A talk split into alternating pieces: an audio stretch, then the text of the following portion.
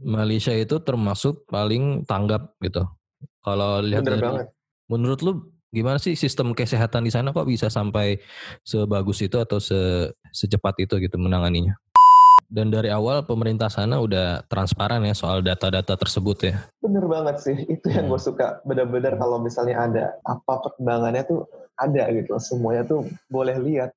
polanya gitu ya agak mirip gitu yang di pemerintah pusat di Indonesia sama di Amerika gitu karena mereka pertama meremehkan skala dari masalah ini gitu. Yang gue tahu ya malah bayar buzzer banyak di Twitter untuk jadi yang dikelola tuh image-nya gitu loh bukan uh, problemnya. Jadi kayaknya tuh kesamaan ya sama-sama politisi populis kayak gitu kayaknya. Akhirnya krisis ini menunjukkan kebobrokan-kebobrokan yang ada kayak gitu loh di ekonomi di uh, politik.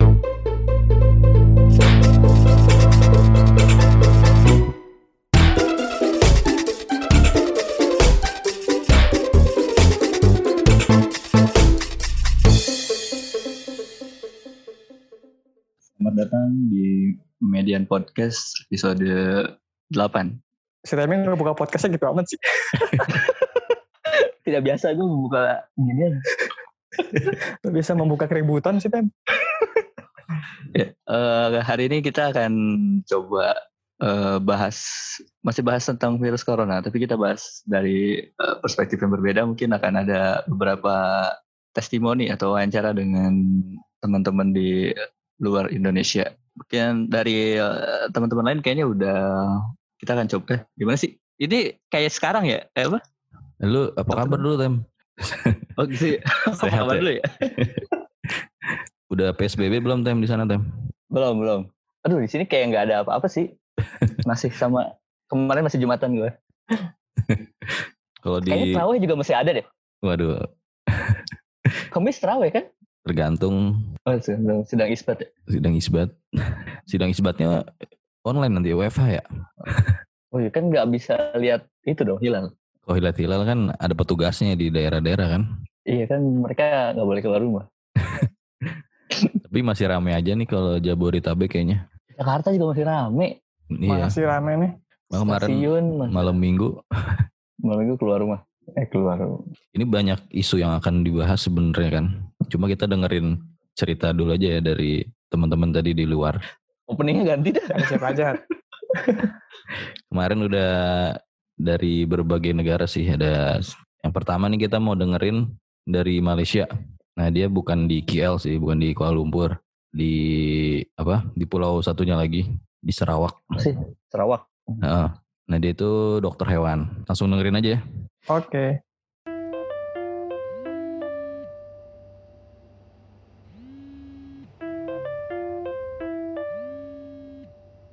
Nah udah sip, mantap. Oke. Apa kabar? Baik ya. baik, baik. Berarti ini habis pulang kerja langsung.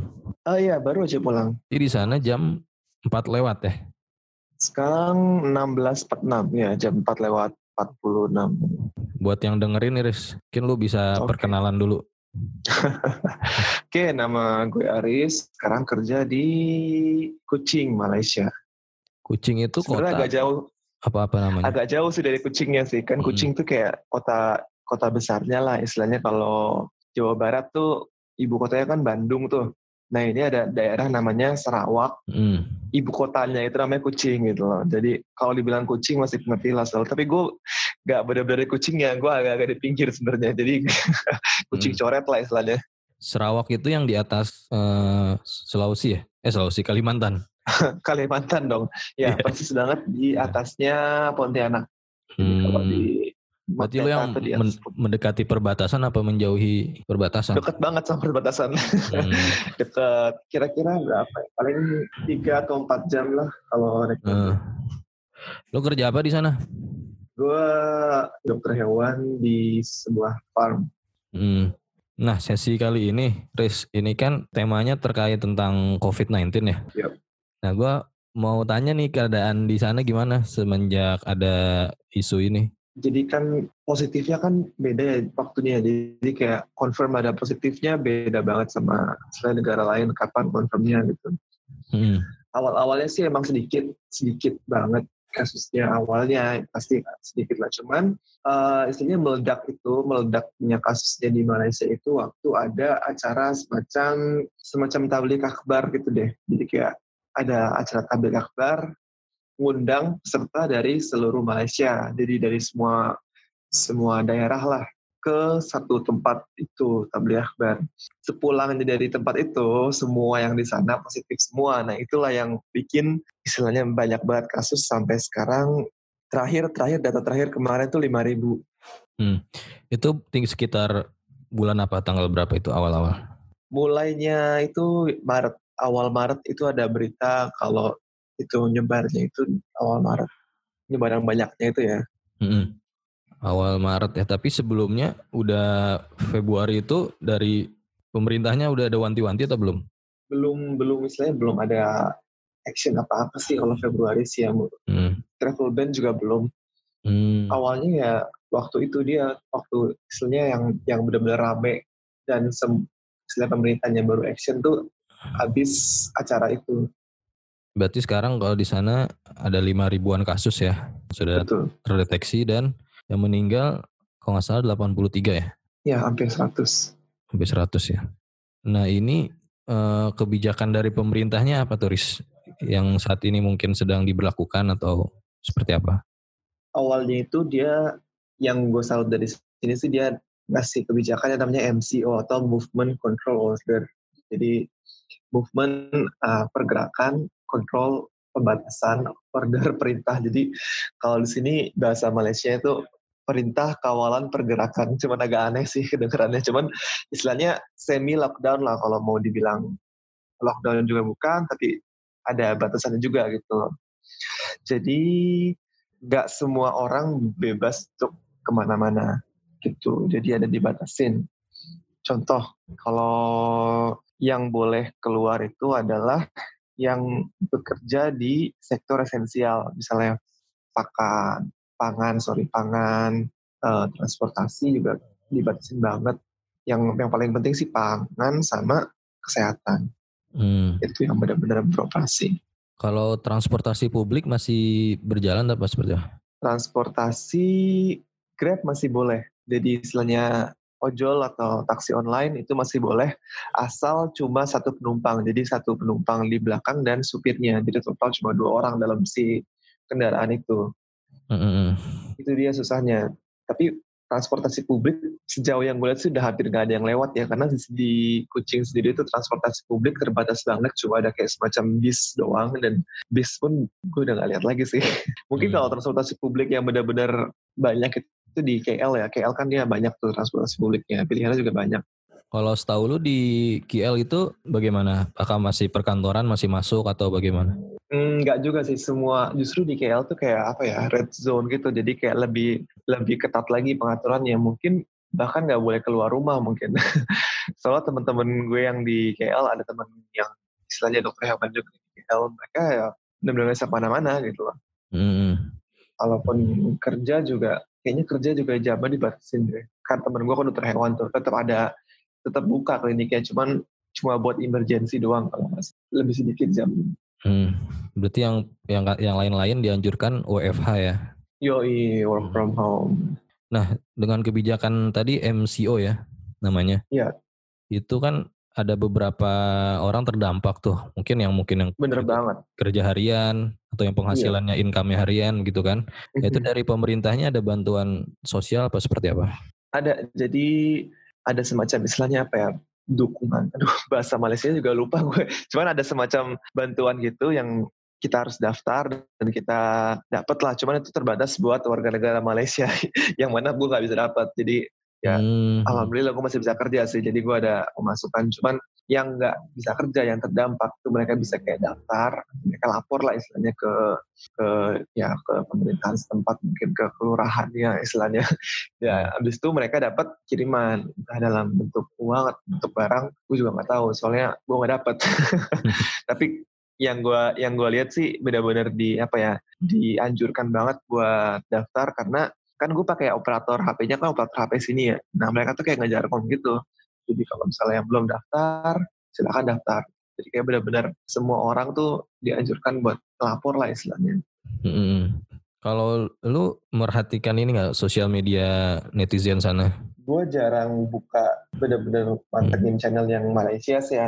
tapi yang Hmm. gue lihat dari grup-grup kerjaan gue lumayan rame sih istilahnya nge-share berita ini, nge-share berita itu. Cuman baik lagi ada juga yang istilahnya nge-share hoax. Jadi hoax-hoax misalnya tempat ini ada yang positif, jangan ke tempat ini gitu loh. Padahal sebenarnya nggak ada gitu loh. Kayak cuma kayak hoax-hoax aja gitu. Nah, Hmm. dengan banyaknya hoax ini, Hmm. si pemerintahannya juga benar-benar kayak tanggap gitu loh. Jadi kayak semua yang nyebar hoax didenda berapa ringgit atau dimasukin penjara gitu.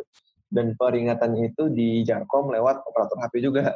Eh, netizennya ada yang mungkin eh, keberatan atau protes dengan kebijakan yang pemerintah lakukan gitu.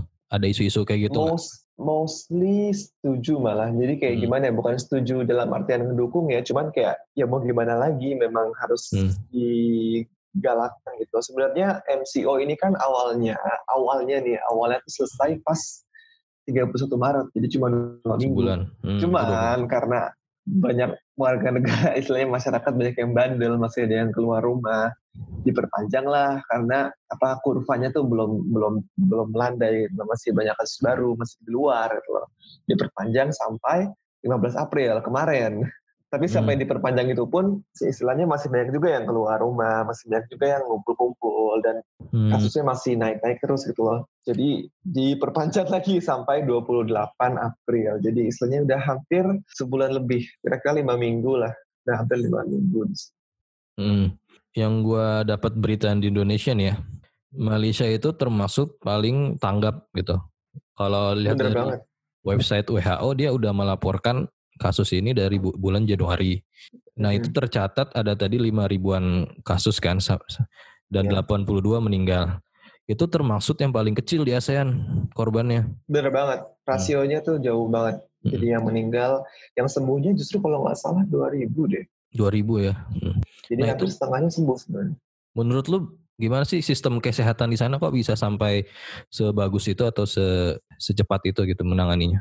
Di sini tuh gimana ya, kalau mau belak-belakan ya, walaupun pemerintahannya juga banyak yang istilahnya banyak drama juga, cuman uang pajaknya tuh benar-benar kepake buat masyarakat sendiri gitu. Jadi enggak, jadi mereka tuh bayar pajak dan mereka mendapatkan langsung hasilnya gitu. Jadi segala macam fasilitas banyak yang digratisin, semua yang istilahnya dites juga nggak bayar. Gitu.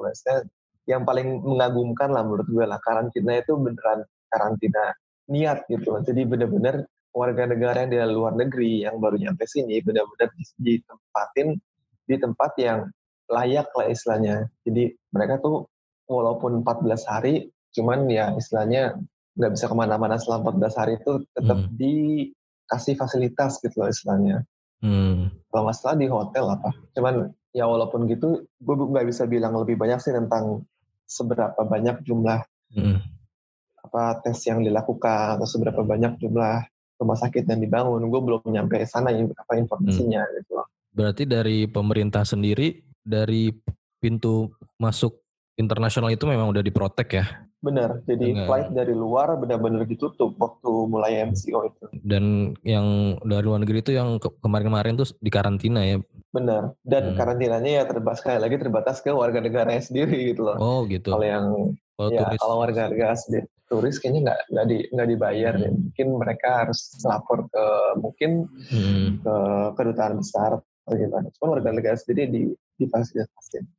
Nah tadi ngomongin soal tes itu di di sana dilakukan tes tes masif nggak kayak di Korsel atau atau bagaimana? Kalau di Korsel itu kan PCR ya mereka ya. Jadi bukan Hmm. rapid test yang selain cuma ambil sampel, taruh di alatnya, bukan Hmm. alat sih kayak taruh di medianya itu terus kita tunggu kan 15 menit muncul positif negatif itu rapid test kalau PCR tuh kita sequencing DNA-nya jadi kayak dari dari si sampel itu kita campur lagi dengan media yang bisa buat misahin antara DNA-nya terus DNA itu diperbanyak perbanyak perbanyak sampai dia ngeliatin hasilnya itu di PCR bisa positif atau enggaknya itu emang agak lama sih cuman nggak selama yang dikira kok ada mungkin nggak nyampe seharian nggak tuh Hmm. apa hasil. Cuman yang di Hmm. sini yang gue lihat sih nggak semuanya pakai PCR, banyak banyak rapid test juga. Kalau di Korsel Hmm. kan banyak kan PCR daripada rapid test kan. Kalau di sini nggak semuanya PCR yang gue tahu Hmm.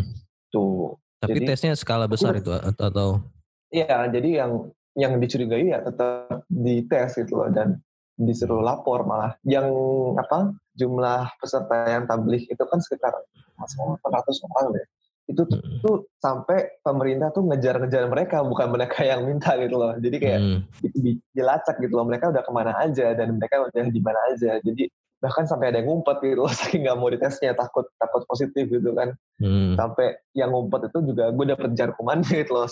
Sampai gue juga dapet oh berarti emang banyak yang nggak nggak lapor gitu jadi Hmm. ya gitu deh. Di uber uber lah istilahnya. Mungkin itu bagusnya. Jadi dengan pemerintahnya tanggap gitu loh. Bukan kita yang bukan nunggu kita lapor tapi pemerintah yang nyari gitu loh di mana kasusnya itu itu yang Hmm. mungkin bikin lebih cepat deteksi dan lebih cepat penanganannya Dan dari awal pemerintah sana udah transparan ya soal data-data tersebut ya. Bener banget sih, itu yang Hmm. gue suka. Bener-bener kalau misalnya ada apa perkembangannya tuh ada gitu loh. Semuanya tuh boleh lihat, bahkan di Jarkom gitu loh perkembangan. Jadi, jadi ya istilahnya walaupun was-was juga tapi ya ngelihat ada tindakan langsung dari pemerintah sini ya ada tenang juga sedikit sih. Kalau ini Riz, lo kan di bagian Sarawak ya. Itu fasilitas kesehatan di sana sudah merata atau hanya di kota-kota besar atau bagaimana tuh untuk menangani COVID ini? kalau di Sarawak, kalau gue nggak bisa bilang di semua semua penjuru Sarawak ya soalnya Sarawak tuh kayak provinsi yang lumayan gede gitu. Kalau misalnya di daerah sekitaran Kucing aja deh, Kucing itu sejauh yang gue ingat lumayan maju sih ya. Dan rumah sakit gede tuh lumayan banyak juga. Jadi di gue kan kayak sekitar 60 km dari Kucing tuh. Nah di situ juga ada rumah sakit yang lumayan gede, rumah sakit Sedian namanya Hmm. itu juga lumayan gede dan istilahnya nerima bisa nanganin buat pasien-pasien COVID gitu. Jadi dalam radius 60 km tuh udah ada banyak, udah ada rumah sakit lain yang bisa nanganin gitu. Hmm. Jadi menurut gue sih lumayan bagus sih. Kalau di Kucing ya, kalau di Kucing ya nggak usah ditanya lah itu banyak banget rumah sakit rumah sakit yang keren dan mahal. Cuman kalau di daerah kayak gue sekarang ini yang lagi gue tinggalin ini ya tetap ada kok rumah sakit yang bisa nanganin. Hmm. Nah kalau lu sendiri atau misalnya orang awam ya, orang umum, pengen tes itu bisa nggak apa ada prosedurnya? beberapa rumah sakit bisa. Jadi Hmm. kalau kalau nggak salah ada beberapa rumah sakit yang emang terbuka untuk umum, jadi bayar kitanya gitu loh. Cuman kalau misalnya mau gratis, ada prosedurnya pastinya mungkin diprioritaskan buat yang pernah ke luar negeri atau pernah kontak ke siapa dan mungkin kita bisa lapor dan tesnya mungkin gratis kalau misalnya emang dianggap risikonya itu tinggi gitu. Cuman kalau kita wanti-wanti aja gitu, kita penasaran gitu kan, ada beberapa rumah sakit yang emang buka secara privat gitu loh. Kita bayar dan kita bisa tes sendiri gitu. Hmm. Nah ini lu kalau yang perkembangan di Indonesia lo ngikutin nggak? Hmm, lumayan sih. dan lumayan juga kelihatan drastis perbedaannya. Ada tanggapan nggak menurut lu gimana? gue gue susah juga sih nanggepinnya ya kan gue nggak di sana nggak di sana langsung gitu jadi nggak Hmm. bisa ngelihat secara langsung keadaannya gimana cuman yang dari yang gue lihat sih emang mentalnya beda gitu jadi kayak nggak apa ya nggak patuh banget di sini juga ada yang nggak patuh cuman sebagian besar patuh gitu loh kalau di Indonesia itu lebih banyak yang nggak patuhnya daripada yang patuh gitu loh. Jadi ya itulah yang membuat kita jauh banget perbedaan misalnya hasil dari penanganannya itu loh. Hmm. Kalau dan dari juga yang eh. apa yang nggak transparannya itu loh yang gue kecewa banget. Karena gimana ya kalau di sini kan jelas itu loh berapa yang dites berapa yang positif berapa yang negatif. Gue lihat yang di Indonesia tuh dikasih lihat yang positifnya doang gitu jadi yang dites semuanya positif. Itu kan kayak jadi banyak yang apa ya secara statistik tuh kayak nggak dites yang negatifnya gitu jadi kita nggak bisa lihat secara jelas yang mana yang berapa banyak yang negatif, berapa banyak yang positifnya gitu. Dan Hmm. berapa banyak tesnya pun juga nggak jelas kan. Karena masa iya dites 100 orang 100 yang 100 100 yang positif gitu kan agak nggak masuk akal juga sih. Hmm. Kalau dari sisi kebijakannya gimana menurut lo? Kebijakan apa nih? Ya di Indonesia Oh, yang lo tahu. nah ya. Ya. yang gue tahu juga beda banget sih kan kita kan eh kalau saya bukan kita ya kalau di Malaysia kan MCO-nya kan mulainya dari Maret ya dan sekarang sedangkan di Indonesia ada yang namanya PSBB kalau nggak salah. Dan itu baru mulai ya terakhir ini kalau menurut gue ya telat sih. Cuman ya daripada nggak daripada nggak ada sama sekali ya. At least ada yang dimulai gitu. Yang gue kecewa adalah flight dari luar tuh nggak dibatasin gitu. Terlambat batasin flight dari luarnya itu yang bikin banyak kasusnya itu Hmm. Oke deh. Terakhir Riz. banyak juga nih Terakhir. Mungkin lo ada pesan atau harapan atau ada yang mau lo sampein nggak? Heeh. Aduh, banyak sih sebenarnya yang mau disampaikan. Nggak apa-apa, nggak apa. pesan terakhir deh. Pesan, ya uh, pesan sih ya. Harapan pasti, juga boleh ya, harapan. berdoa sih. ya. Hmm. Harapannya ya pasti COVID, COVID ini semoga ketemu penanganannya, vaksinnya, at least vaksinnya lah. Jadi kita Hmm. bisa istilahnya vaksin secara massal dan bisa bentuk herd immunity. Jadi nggak usah khawatir untuk ke mana-mana lagi gitu loh. Itu yang paling penting kan. Harapannya ya semoga cepat ketemu vaksinnya dan semoga kasusnya nggak makin banyak itu pasti ya. Cuman semoga nggak makin masif aja. Itu aja sih. Hmm. Itu pun buat berharap itu aja susah banget gitu loh. Hmm. Cuman tetaplah berdoa lah pastinya. Semoga vaksinnya, vaksinnya ada dan semoga wabahnya bisa berakhir lah. Hmm. Nah, lu ada rencana pulang nggak pas lebaran? pastinya sih. Sebenarnya kalau mau jujur juga sebenarnya gue harusnya harusnya gue akadnya di bulan depan gitu loh. Jadi kayak Hmm. bulan Juni itu harusnya gue akad gitu loh. Cuman Gitu. karena beda negara gini susah juga. mau pulang nggak bisa balik lagi ke sini gitu kan. Pulang sebenarnya bisa.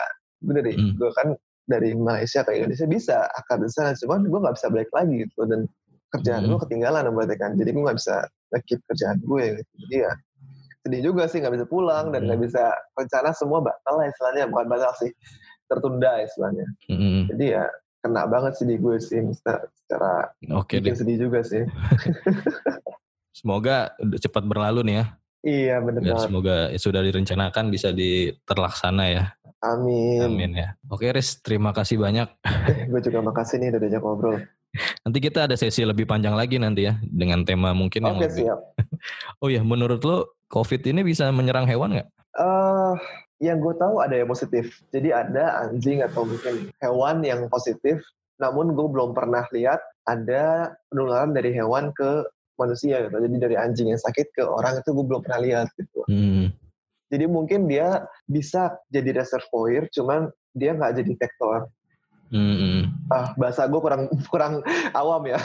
jadi mungkin dia bisa dia bisa nyimpan si virusnya, cuma dia nggak bisa nularin gitu loh. Tapi gejalanya sorry. gimana? Gejala di hewannya apakah mirip simptomnya atau sebenarnya cuma Gue nggak bisa bilang. oh, Gua belum bisa bilang, belum ada itu ya? Laporannya cuma ada, namun gejalanya belum. Oke oke. Oke Riz ya, stay Sip. safe. Yuk. Nah itu yang dari Malaysia tadi. Gimana Hmm. komentar lo? Sama, ah, nggak jauh beda ya sama Indonesia sebenarnya. Hmm. Cuma kalau lihat dari statistik dia lebih menangani lah ya. Ya termasuk Iya, statistiknya kayaknya beneran juga tuh. Statistiknya beneran tuh. beneran ya. Karena dari awal tuh dia hampir sama kayak ma- apa Singapura sih. Jadi dia ngasih tracingnya, dia klaster mana, terus pernah kontak sama pasien mana, itu diketahui diomongin. Iya. Jadi konferensi persnya bukan cuma data angkanya aja. Bahkan gue pernah lihat apa ya di websitenya Malaysia Kini, ya, malaysiakini.com, itu dia khusus tentang COVID-nya itu kayak bekerja sama juga deh sama Kementerian Kesehatannya. Soalnya ada call center gitu. Itu emang bisa dilihat per cardnya gitu. Jadi kasus satu dia pernah kontak sama siapa, punya hubungan keluarga sama siapa.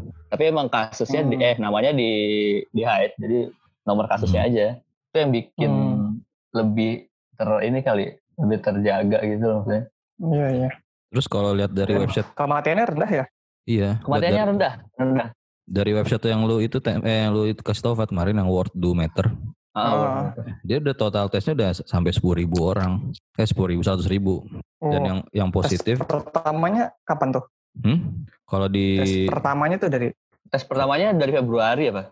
Kalau di WHO sih Januari tam- apa akhir Januari, akhir Januari di kan Oh, website, iya, iya. kalau di website. Nah itu yang positif kan lima ribu, sama ke Indonesia. Mhm.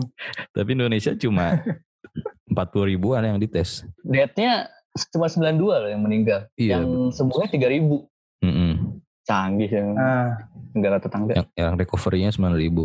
Nah di situ entah fasilitasnya atau memang eh, kebijakannya tepat gitu ya.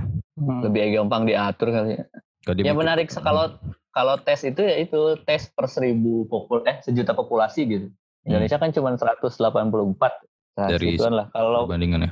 Heeh, Malaysia itu udah 3000 ribuan. Mm-mm. Jadi eh, jauh banget sih. Kalau dari data ya. Maksudnya dari data dan dari kecekatan.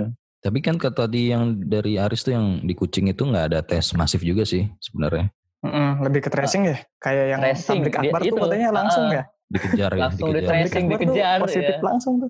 Mm-mm. Dan Iya. eh Langsung jarkom jarkom senasional.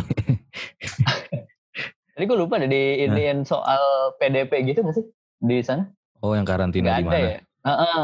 Enggak, maksudnya tuh kayak pasien Hmm. dalam pengawasan jadi udah masuk rumah sakit. Kan kalau di kita tuh sebelum tesnya Panahnya keluar. Heeh. masih jadi pasien ya, pasien Hmm. dalam pengawasan. Kalau di luar itu banyakan yang udah masuk sebagai gejala dan masuk ke rumah sakit itu langsung dihitung positif. Hmm. Jadi Hmm. makanya lebih gede. Tapi Ten, kayaknya sih mungkin nggak pakai pengawasan-pengawasan ya langsung tes negatif positif. Iya, gitu. heeh, dan cepat gitu. Kalau di sini kan mau ngetes nggak- bisa. Jadi Iya. udah bilang aja diawasi gitu kayaknya ya kalau di Indonesia. Iya pak, pasien dalam pengawasan udah berapa puluh ribu kan di kita? Iya, 18, kemarin 18. yang kemarin baru dibuka Men- itu. Iya, Iya dan sebelum belum positif udah meninggal banyak juga ya itu dia. PDP Kayak yang- meninggal. Yang ditakutin tuh itu yang beda, yang membedakan dengan beberapa negara lain. Hmm. Iya, iya. Dan kayaknya menarik di Ja- Malaysia jago tuh juga nih. yang tadi sih, yang dia langsung menutup akses dari negara luar ya. Travel Eh, nggak ban. menutup Iya, iya, iya. Maksudnya men, Kata si namanya, yang datang langsung di karantina.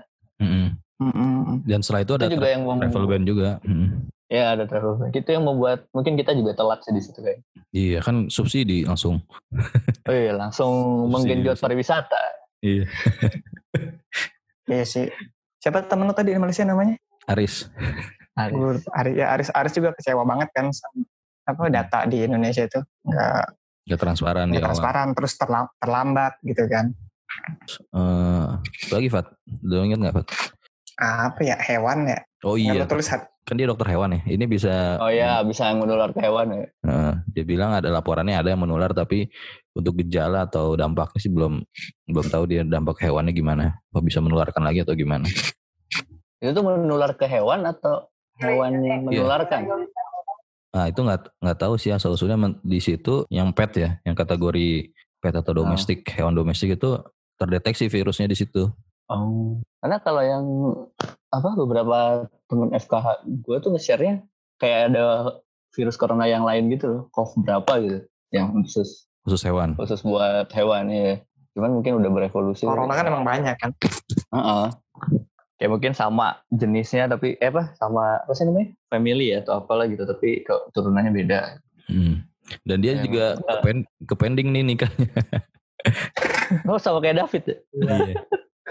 Dia bulan Juni. Ya, Emang pada rencana bulan Juni kayaknya semua.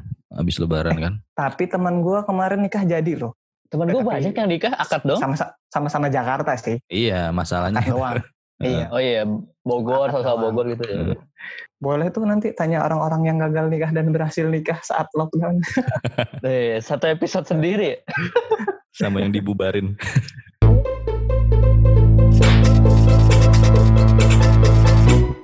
Oke kita lanjut ke cerita kedua. Nah ini ada Robi Hmm. ya, US ya? kuliah di US di Evanston nama kotanya. Kalau nggak salah itu negara bagian Illinois. Illinois. Oh, Illinois. Bacanya bacanya gimana tuh? Jadi Illinois? bacanya Illinois. Oh Illinois. ada satu kampus gede eh, Northwest University. Nah, hampir seluruh masyarakat di sana kalau nggak student pekerja di situ. Nah, itu Oh. uniknya. Jadi mayoritasnya cuma anak kos-kosan atau pelajar di situ atau dosen atau yang pekerja di situ. Jadi ketika kampusnya tutup, kotanya sepi. Gitu. Oke, kita dengerin lebih lanjutnya. Ini dia.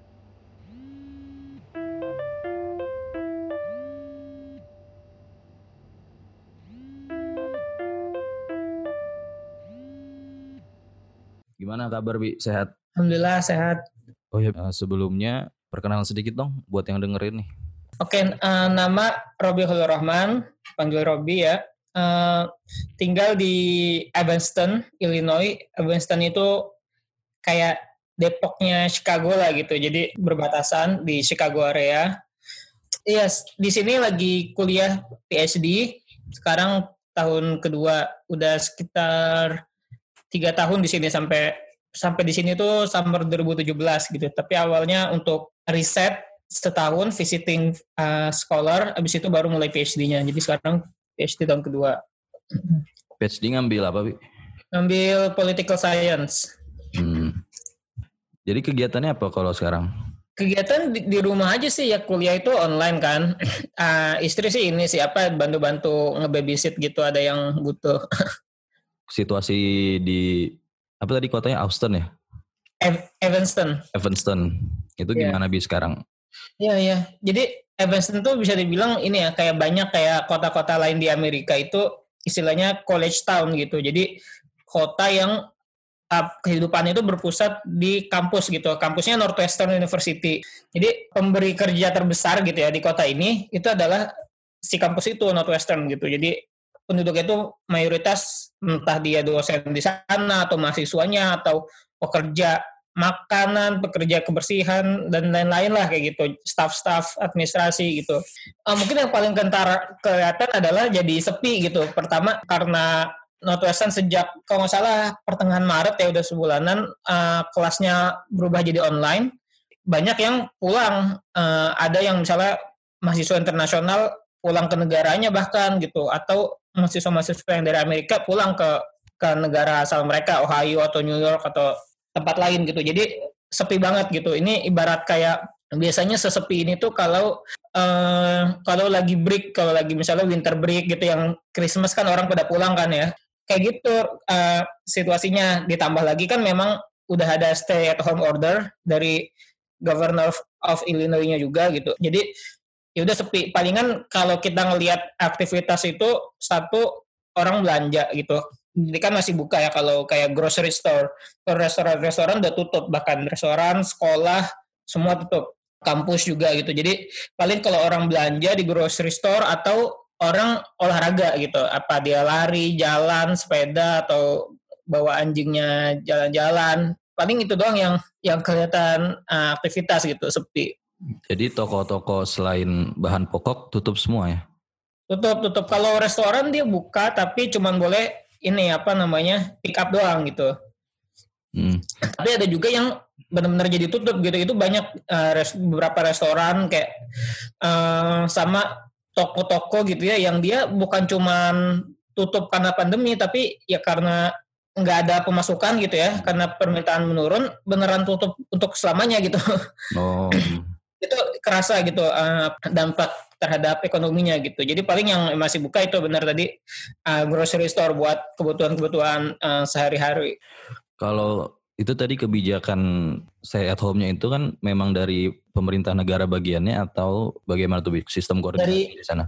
Ya, uh, dari pemerintah negara bagian. Jadi kan di Amerika negara federal ya, negara-negara bagian gitu. Dan kebetulan kita tahu uh, presiden yang sekarang tuh agak-agak nggak bisa diandalkan gitu. Jadi memang situasinya seolah-olah ini jadi kayak nggak ada negara federal gitu. Misalnya contohnya beberapa negara bagian ini mereka bikin kayak konsorsium untuk sama-sama ngebeli APD-APD kayak gitu Hmm. uh, awalnya sebelum mereka bersepakat itu ya di eBay itu mereka saling ngebid kayak gitu. Jadi kan auction gitu ya di eBay ya. Mm-mm. Jual ada orang jual APD, dibid sama Washington. Terus dibid lagi sama California, harganya naik terus gitu. Hmm. Tambahannya adalah bahkan pemerintah federal ikut ngebid kayak gitu. Padahal kan harusnya pemerintah federal ya fungsinya adalah itu kan dia bisa beli untuk semuanya terus didistribusi gitu harusnya Mm-mm. gitu jadi itu salah satu anekdot lah gitu uh, jadi negara-negara bagian ini kayak we are on our own kayak gitu Uh, nggak bisa banyak berharap ke negara federal jadi memang uh, kebanyakan kebijakan-kebijakan itu dari negara bagian kecuali memang yang yang baru ini ada ini ada paket stimulus dari negara, dari pemerintah federal itu ya itu ada sih Kan kalau di Indonesia nih semua keputusan kan harus persetujuan pusat atau mungkin di sana federal. Kalau di sana enggak ya? enggak di sana di sini enggak di sini enggak Hmm. Kebijakan yang meringankan warganya itu sana apa bi? Iya iya.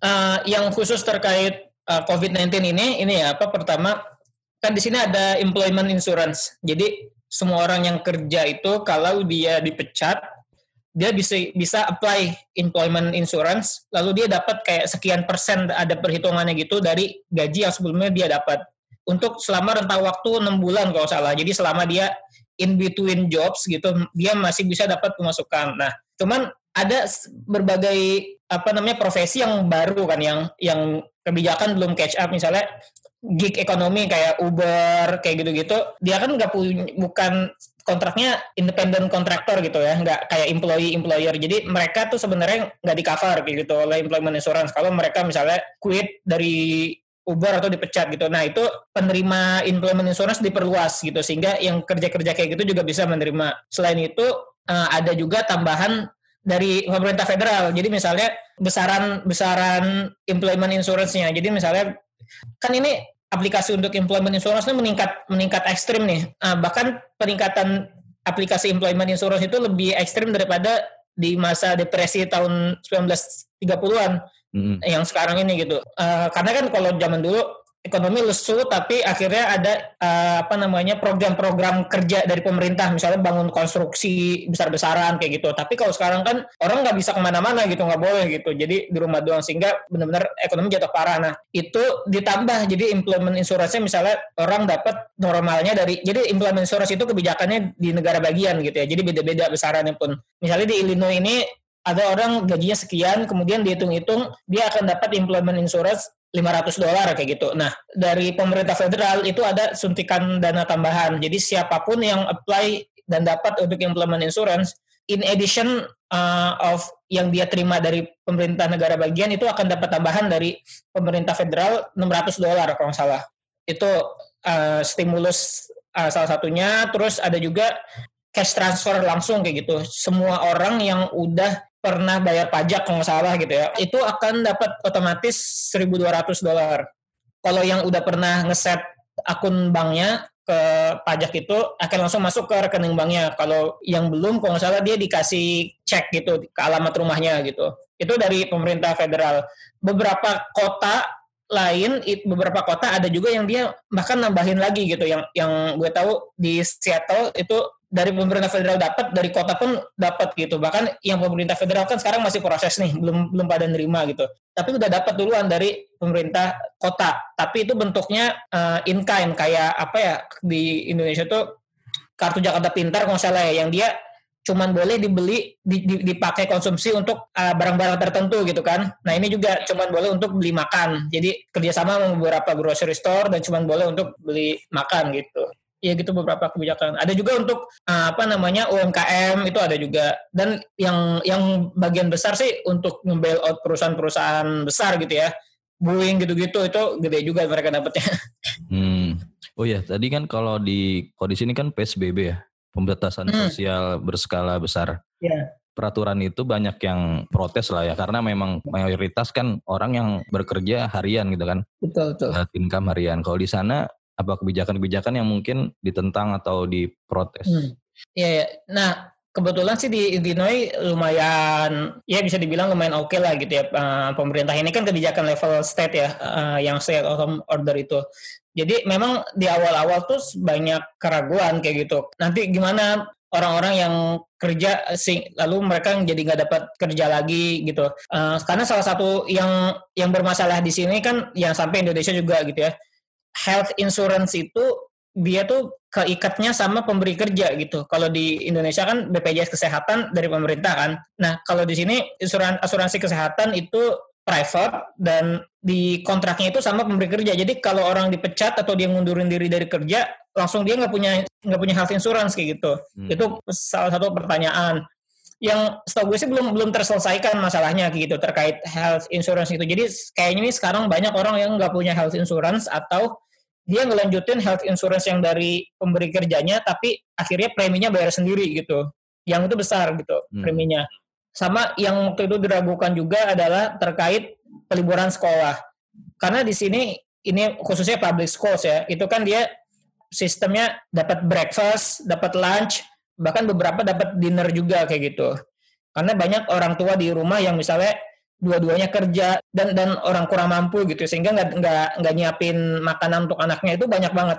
Dan jadi salah satu keraguan waktu di awal-awal itu adalah jangan tutup sekolah karena kalau tutup sekolah nih banyak banget anak-anak yang nggak akan jadi nggak dapat makan kayak gitu loh. Karena mereka ngandelin makanan dari sekolah gitu. Tapi syukurnya kebijakannya adalah akhirnya eh, sekolah-sekolah yang biasa ngasih public school public school yang biasa ngasih makan itu mereka akan tetap ngasih makan ternyata gitu. Jadi kayak ada spot-spot untuk mereka nyiapin makanan-makanan itu untuk tinggal di, di pick up kayak gitu. Jadi orang tua datang ngambil makanannya, terus dia bawa ke rumah atau bahkan dianterin ke rumahnya kayak gitu. Jadi kalau untuk yang menentang atau eh, nggak uh, patuh sih kayaknya belum terlalu denger ya, mostly benar-benar karena orang-orang memang paham terkait the scale of the problem kayak gitu. Kalau keluar-keluar terus ya akan semakin parah gitu dan orang-orang juga takut untuk kena penyakit ini, jadi benar-benar pada di rumah. Kan kalau melihat ini statistiknya sekarang kasus di Amerika kan paling tinggi ya sedunia ya. Iya iya. ya. Uh, kalau di Indonesia mungkin kan karena kekurangannya itu kan apa sampel yang dites memang masih sedikit ya. Iya iya. Tidak sebanding mungkin di Amerika. Makanya mungkin kasusnya masih masih jauh lah dari Amerika. Nah kalau di sana sistem uh, ada sistem rapid test atau tes yang skala besar atau bagaimana? Nah sebenarnya agak ini juga agak gue belum terlalu paham gitu ya karena sebenarnya di Amerika itu belum mass testing kayak Korea Selatan itu gitu itu itu enggak. Jadi di sini pun untuk dapat testing itu susah sebenarnya. Hmm. untuk dites harus punya harus dapat rujukan dari dokter. Dan dokter somehow nggak tahu kenapa nggak mau gampang-gampang ngasih rujukan itu kayak gitu. Dan juga ada problem terkait asuransi kesehatan gitu. Jadi misalnya gini udah udah dijamin oleh oleh perusahaan-perusahaan asuransi kalau sakitnya itu adalah COVID terbukti positif gitu ya, itu akan di cover. Tapi kalau ternyata sakitnya nggak COVID, nggak di cover gitu.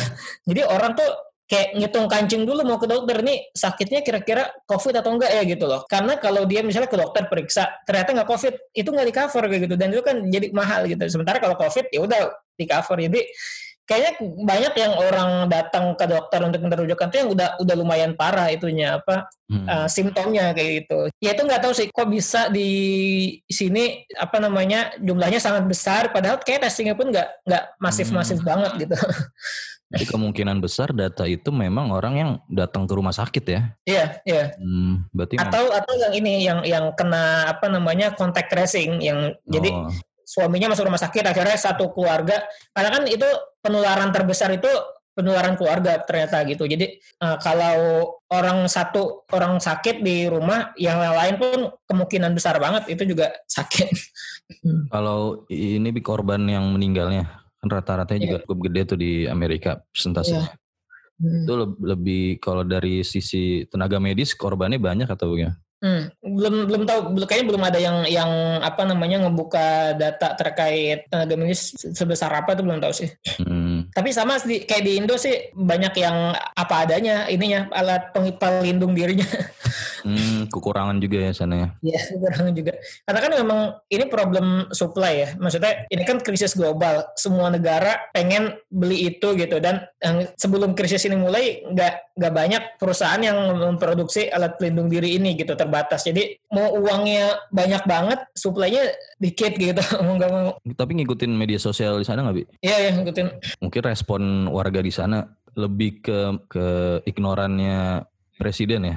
Iya, ya itu jadi ya responnya mix sih gitu karena kayak paket kebijakan yang stimulus itu kan dari Kongres ya ada yang bagus-bagusnya, ada yang ah, jelek-jeleknya gitu. Hmm. Kalau yang tadi sempat baca gue ya, kalau Amerika itu kan memang donatur utama WHO ya. Oh iya ya. Katanya men menghentikan dananya atau gimana tuh? Iya itu belum benar-benar baca berita sih, cuman baca judul-judul di medsos. Iya, kayaknya sih ya benar gitu kalau dari berita-berita itu memang yang pemerintah yang sekarang kan dia sangat uh, prinsip itu America first gitu. Jadi dia menarik diri dari banyak banget ini banyak banget kerjasama internasional kayak Paris Accord yang untuk climate change juga kan menarik diri terus yang yang Iran itu apa namanya juga dia menarik diri gitu di PBB pun udah nggak terlalu aktif gitu jadi itu sebenarnya kayak tren yang udah berjalan gitu menarik diri terus dari dari kerjasama internasional kalau di Indonesia ngikutin nggak, Bi? Hmm. Ngikutin dikit-dikit sih, hmm. tapi kayaknya lebih ngikutin yang di Amerika malah. Ada tanggapan nggak yang kalau di Indonesia? Apa tanggapannya? Ya ini sih sebenarnya kayak polanya gitu ya agak mirip gitu yang di pemerintah pusat di Indonesia sama di Amerika gitu karena mereka pertama mengundermine meremehkan skala dari masalah ini gitu. Seenggaknya di awal-awal gitu. Sekarang-sekarang baru pada mulai panik gitu kan. Bahkan yang kacaunya di Indonesia itu kan beberapa waktu yang lalu ketika orang-orang ketika negara-negara lain mulai lockdown gitu ya, atau melakukan kebijakan-kebijakan lain di Indonesia malah promosi pariwisata gitu. Istilahnya uh, menyalip di tikungan gitu. Jadi kayak ketika Cina, India, Tiongkok, India, negara-negara lain pertumbuhan ekonominya melemah gitu ya. Terus Indonesia merasa wah inilah saatnya gitu untuk menarik devisa besar dan lain-lain gitu. Tapi ya syukurnya itu kebijakan itu udah udah nggak dilanjutkan kan. Uh, akhir Maret kemarin akhirnya keluar yang paket kebijakan dari pemerintah Indonesia itu telat banget walau tapi seenggaknya isinya sih lumayan bisa dibilang nggak nggak benar-benar memuaskan cuman ya bisa diapresiasi lah kayak gitu. Dan kesamaan lainnya adalah ini pertama memprioritaskan ekonomi daripada kesehatan masyarakat dan yang uh, kedua lebih lebih mementingkan image dari dari pemerintah kayak gitu. Jadi di Indonesia kan malah yang gue tahu ya malah bayar buzzer banyak di Twitter untuk jadi yang dikelola tuh image-nya gitu loh, bukan hmm. uh, problemnya. Jadi kayaknya tuh kesamaan ya sama-sama politisi populis kayak gitu kayaknya. Hmm. Oke Bi, terakhir nih harapannya apa Bi nanti? Mungkin yang di untuk di Amerika dan di Indonesia juga. Ya, uh, apa ya? Kayaknya sih ini siapa pertama ya namanya situasi krisis gitu, mau krisis ekonomi atau berbagai krisis lah gitu, yang levelnya masyarakat itu kan ada ada istilahnya musibah, ada kekacauan, tapi juga ada peluang peluang kayak gitu ya, opportunity gitu. Jadi kayaknya kan akan berlangsung lama gitu ya, nggak akan berapa pekan lagi selesai gitu. Jadi pertama perekonomian itu akan kayaknya berubah banget gitu. Kayak post covid ekonomi itu ekonomi ekonomi pun masih pada uh, ber, apa, berspekulasi kira-kira apa yang akan berubah gitu dari para covid ekonomi ini karena most likely akan banyak um, perubahan kayak gitu. Dan juga terkait legitimasi politik gitu ya dari pemerintah pemerintahnya termasuk sistemnya gitu loh. Jadi karena ketahu akhirnya krisis ini menunjukkan kebobrokan-kebobrokan yang ada kayak gitu loh di ekonomi di um, politik gitu. Jadi memang susah untuk istilahnya bergerak gitu dalam situasi social distancing, tapi seenggaknya orang berefleksi di rumah kayak gitu loh dan saling membangun jaringan walaupun pakai Zoom atau yang uh, lain-lain gitu. Yang di sini pun juga di Indonesia kayaknya juga sama gitu ya, mutual aid mutual aid gitu ya, orang-orang saling bantu, saling galang dana. Jadi kayak ya udah ketika negara nggak bisa diharapkan seenggaknya sesama masyarakat saling bantu dan itu kan bikin soliditas sosialnya meningkat gitu. Jadi ya, ya mungkin harapannya selain pertama supaya mudah-mudahan karena ini kan penyakit baru, jadi kita banyak yang belum paham gitu kan terkait mekanisme dan segala hal tentang penyakit ini mudah-mudahan segala segera apa menurun problemnya dan apa namanya cepat selesai masalahnya gitu ya. Dan mudah-mudahan juga berbagai pihak masyarakat dan lain-lain bisa diajak kerjasama untuk membantu supaya masalah ini cukup segera selesai. Dan ya harapan keduanya terakhir ya mudah-mudahan kita semua setelah keluar dari krisis ini dengan bisa bukan cuma keluar dengan dengan jadi nggak punya kerja dan situasi yang menyedihkan tapi juga ada perubahan-perubahan positif gitu. Jadi refleksi besar untuk sistem ekonomi kita harus diperbaiki sistem politiknya dan juga jadi lebih peduli ke tetangga ke masyarakat dan juga sesama anggota keluarga gitu yang biasanya cuma ketemu untuk tidur gitu tapi sekarang kan akhirnya apa namanya 24 jam bareng banyak banget gitu Oke Bi ya, terima ya, kasih ya. nih, thank you. Sebelum uh, COVID ini ada planning pulang nggak Lebaran sebelumnya? Kalau Lebaran sih enggak sih karena oh, Lebaran masih masa perkuliahan. Cuman sebenarnya rencana pulang summer ini bulan Juni. Cuman ya jadinya belum beli tiket juga nggak tahu situasi gimana. Iya, pergi bisnis penerbangan juga lagi lagi murah sih. Iya kalau bisnis penerbangan lagi murah. Tapi biasanya kita transit ke Jepang. Nah Jepang itu dia udah nggak nggak mau nerima baik hmm. orang dari Indonesia ataupun orang dari Amerika gitu. Jadi oh. ya mesti cari yang lain. Walaupun transit aja gitu ya? Walaupun transit ya. Jadi nggak ada istilahnya permission to land for landing, bukan permission to enter. Jadi nggak bisa apa mendarat. Tapi di Jepang menarik juga tuh data yang dikeluarkan nggak sebesar yang lain gitu. Nah itu nggak tahu tuh seberapa di cover atau memang situasinya tertangani. Uh. ya makasih banyak juga udah thanks for having me. Sama-sama. Oh iya nanti kita ngobrol lebih panjang lagi di lain kesempatan ya. Siap siap, eh, gampang. Lagi mendekati mendekati pemilu kan. Mendekati pemilu ya, di rumah aja juga gitu pula. Oke bi, makasih banyak ya. ya. Yo. Ya sama-sama aja. Salam buat istri ya. Ya siap. Assalamualaikum. Salam Oh gitu di Amerika hat. Hmm. Ternyata presidennya sama-sama agak-agak juga. Mungkin le- melebihi kalau di sana udah. iya sih. Lebih tapi dia yang Amerika First itu emang ini ya Hmm, gokil banget ya. Jadi sampai Emang narik kons- bantuan dari WHO ya. Iya, iya. Mundur juga nih dari, dari WHO ya. dari da- donatur WHO. Cabut dia- bantuan. Ah. Hmm. Iya, sampai cabut bantuan. Ya, gitu. Emang konsisten banget tuh si Tapi Trump. emang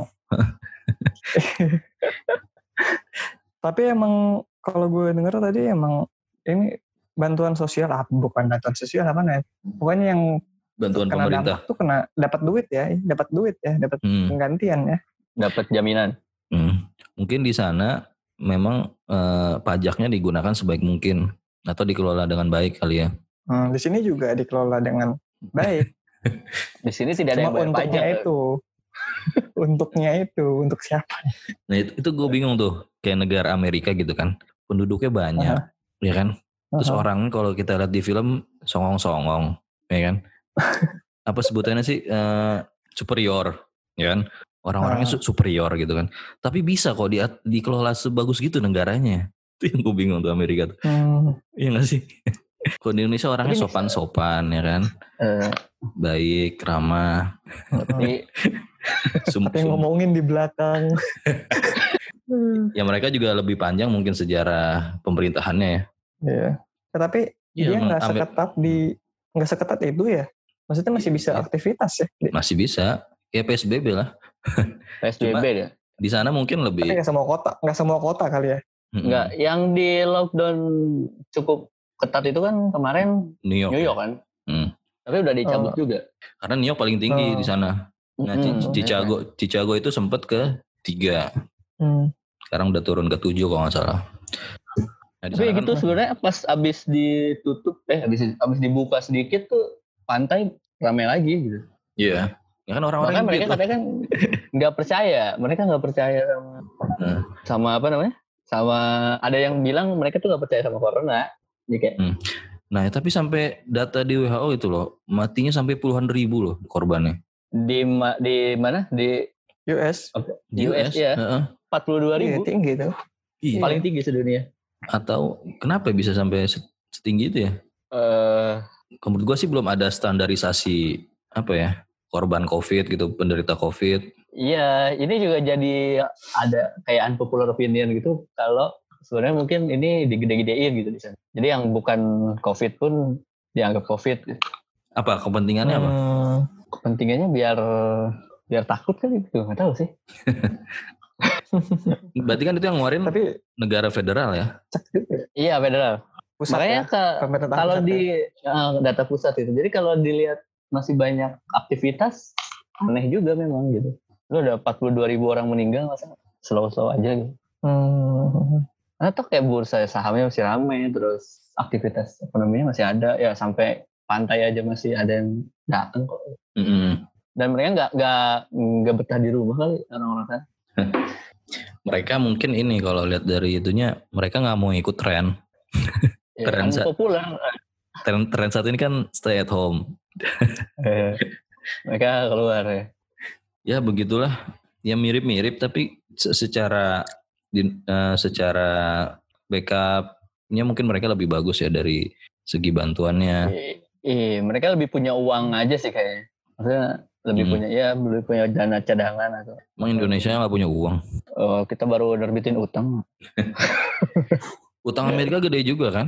Iya gede juga sih. Kan uangnya ada, tinggal mau apa enggak. Kan gitu. Oh iya, iya benar. Iya, Kalau gua kalau udah kalau udah sampai level pemerintah sih kalau menurut gua ya bukan mampu apa enggak sih mau apa enggak Mau atau enggak? karena kebijakan itu kan soal prioritas kan mereka mau memihak yang mana bukan soal mampu apa enggak sih kalau gue lihat di level pemerintah mah Iya kan banyak pos-pos lain tuh. hmm, Bukan mampu atau enggak tapi mau atau enggak. iya prioritas apa enggak gitu aja ada tambahan Fat? Apalagi sih Hmm, itu banyak banget sih sebenarnya yang diomongin gue masukin setengah doang Iya. Tapi kalau dari gue sih ngerasanya negara hadir gitu di Amerika ya nggak sih? Maksudnya pemerintah Enggak, negara tuh Ah, ah. merasa gitu ada di kehidupan sehari-hari. Maksudnya ketika lo ada kejadian kayak gini, ada tanggung jawab gitu, ada bantuan yang jelas dan datanya tuh jelas gitu. Itu kerja negara dan orangnya juga tetap saling bantu gitu. Maksudnya hadir gitu negara. Gue di sini kayaknya ketua RT gue lebih berpengaruh daripada. Di sini jadi swadaya. Emang asas gotong royong.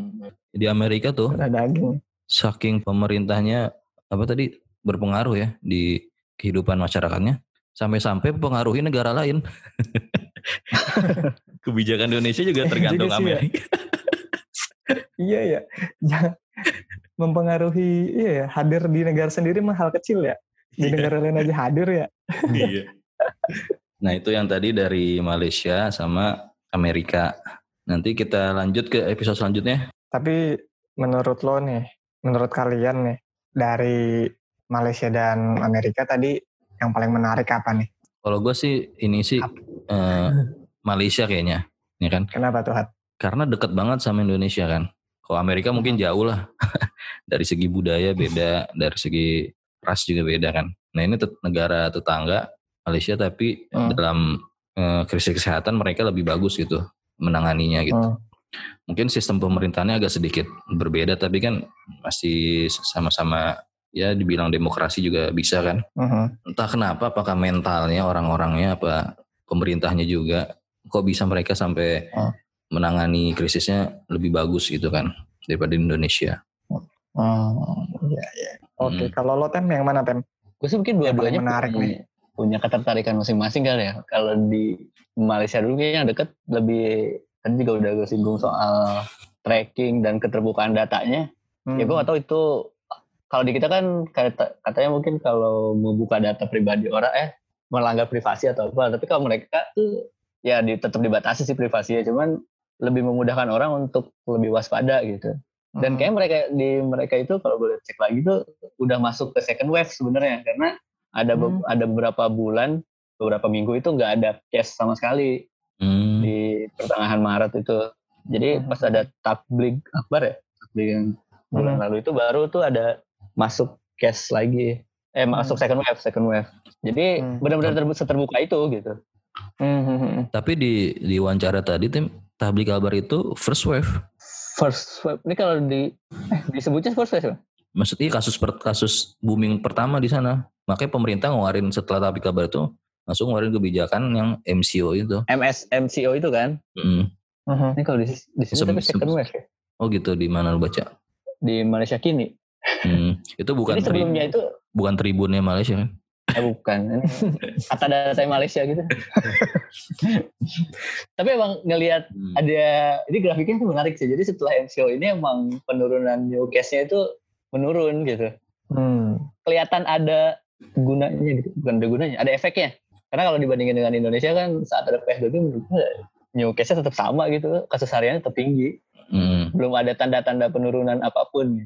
Ya, Karena mungkin MCO-nya lebih ketat kali di sana ya. Eh, MCO-nya lebih niat kali ya. Dan ditambah juga yang sembuh ini cukup menarik sih. 80% sembuh tuh keren sih. Eh, 8, 60% sembuh tuh bagus ya. Kalau di mana? Amerika, Amerika tuh gue juga ada kaget sih kenapa dia jadi yang tertinggi ya. Tapi pas di pas diwawancara kan nggak ada rapid test, nggak ada apa gitu kan. Mm-mm. Itu nggak tahu lah. Mungkin mereka punya agenda sendiri kali. Atau mungkin kalau tadi kata Robi kan dia bilang eh, itu adalah mungkin dari hasil tracking-tracking tadi orang yang berkontak itu mungkin dianggap Disebutnya langsung itu ya. hmm, Langsung apa namanya? kasus positif gitu. positif. Eh, tapi Iya Kak, karena eh, mungkin karena bedanya dengan Indonesia tuh di Indonesia banyak terlalu banyak tahapan sih. Jadi Mm, kayak lu harus ODP dulu baru PDP baru positif. Jadi banyak banyak step yang harus dilewati beda dengan yang lain ya. Lu tracking ada gejala dikit positif gitu. Karena mungkin lebih enak menanganinya kali kan dari sudut pandang mereka. kok gue yang tangkap itu pemerintah di Indonesia itu menghindarkan kepanikan. Gue bingung di situ tuh. Mereka nggak nggak buka data, itu katanya menghindarkan kepanikan. Ya Orang nggak jadi pak. ya. jadi was-was kan kalau ini pemerintah bener nggak sih kan? Iya. Malah jadi ragu kan? Malah jadi curiga sama orang yang batuk ya. Iya. Toh gini sih, kalaupun nggak panik emang kita mau ngapain tuh? Nggak panik tapi suruh di rumah doang mah nggak Mm-mm. sama aja bohong ya. Itu aja sih. Mungkin kalau dari lu sendiri gimana, Pat? Apa ya? Gue bingung udah lo jawab semua nih. Eh, soal kecepatan kali ya. Malaysia ini hebat banget itu bisa secepat itu ngelakuin tes.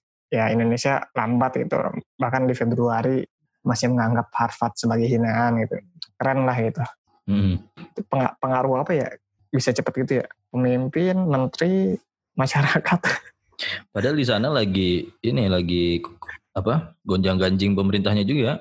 Ini kan setelah mundur Iya. siapa? Ya, politiknya masih sebenarnya lagi Lagi nggak stabil. ya, lagi nggak stabil. iya, iya. Tapi ketika ada krisis bisa Dari lebih- kompak lagi. ya? Iya. Kayak Robi bilang tadi gitu.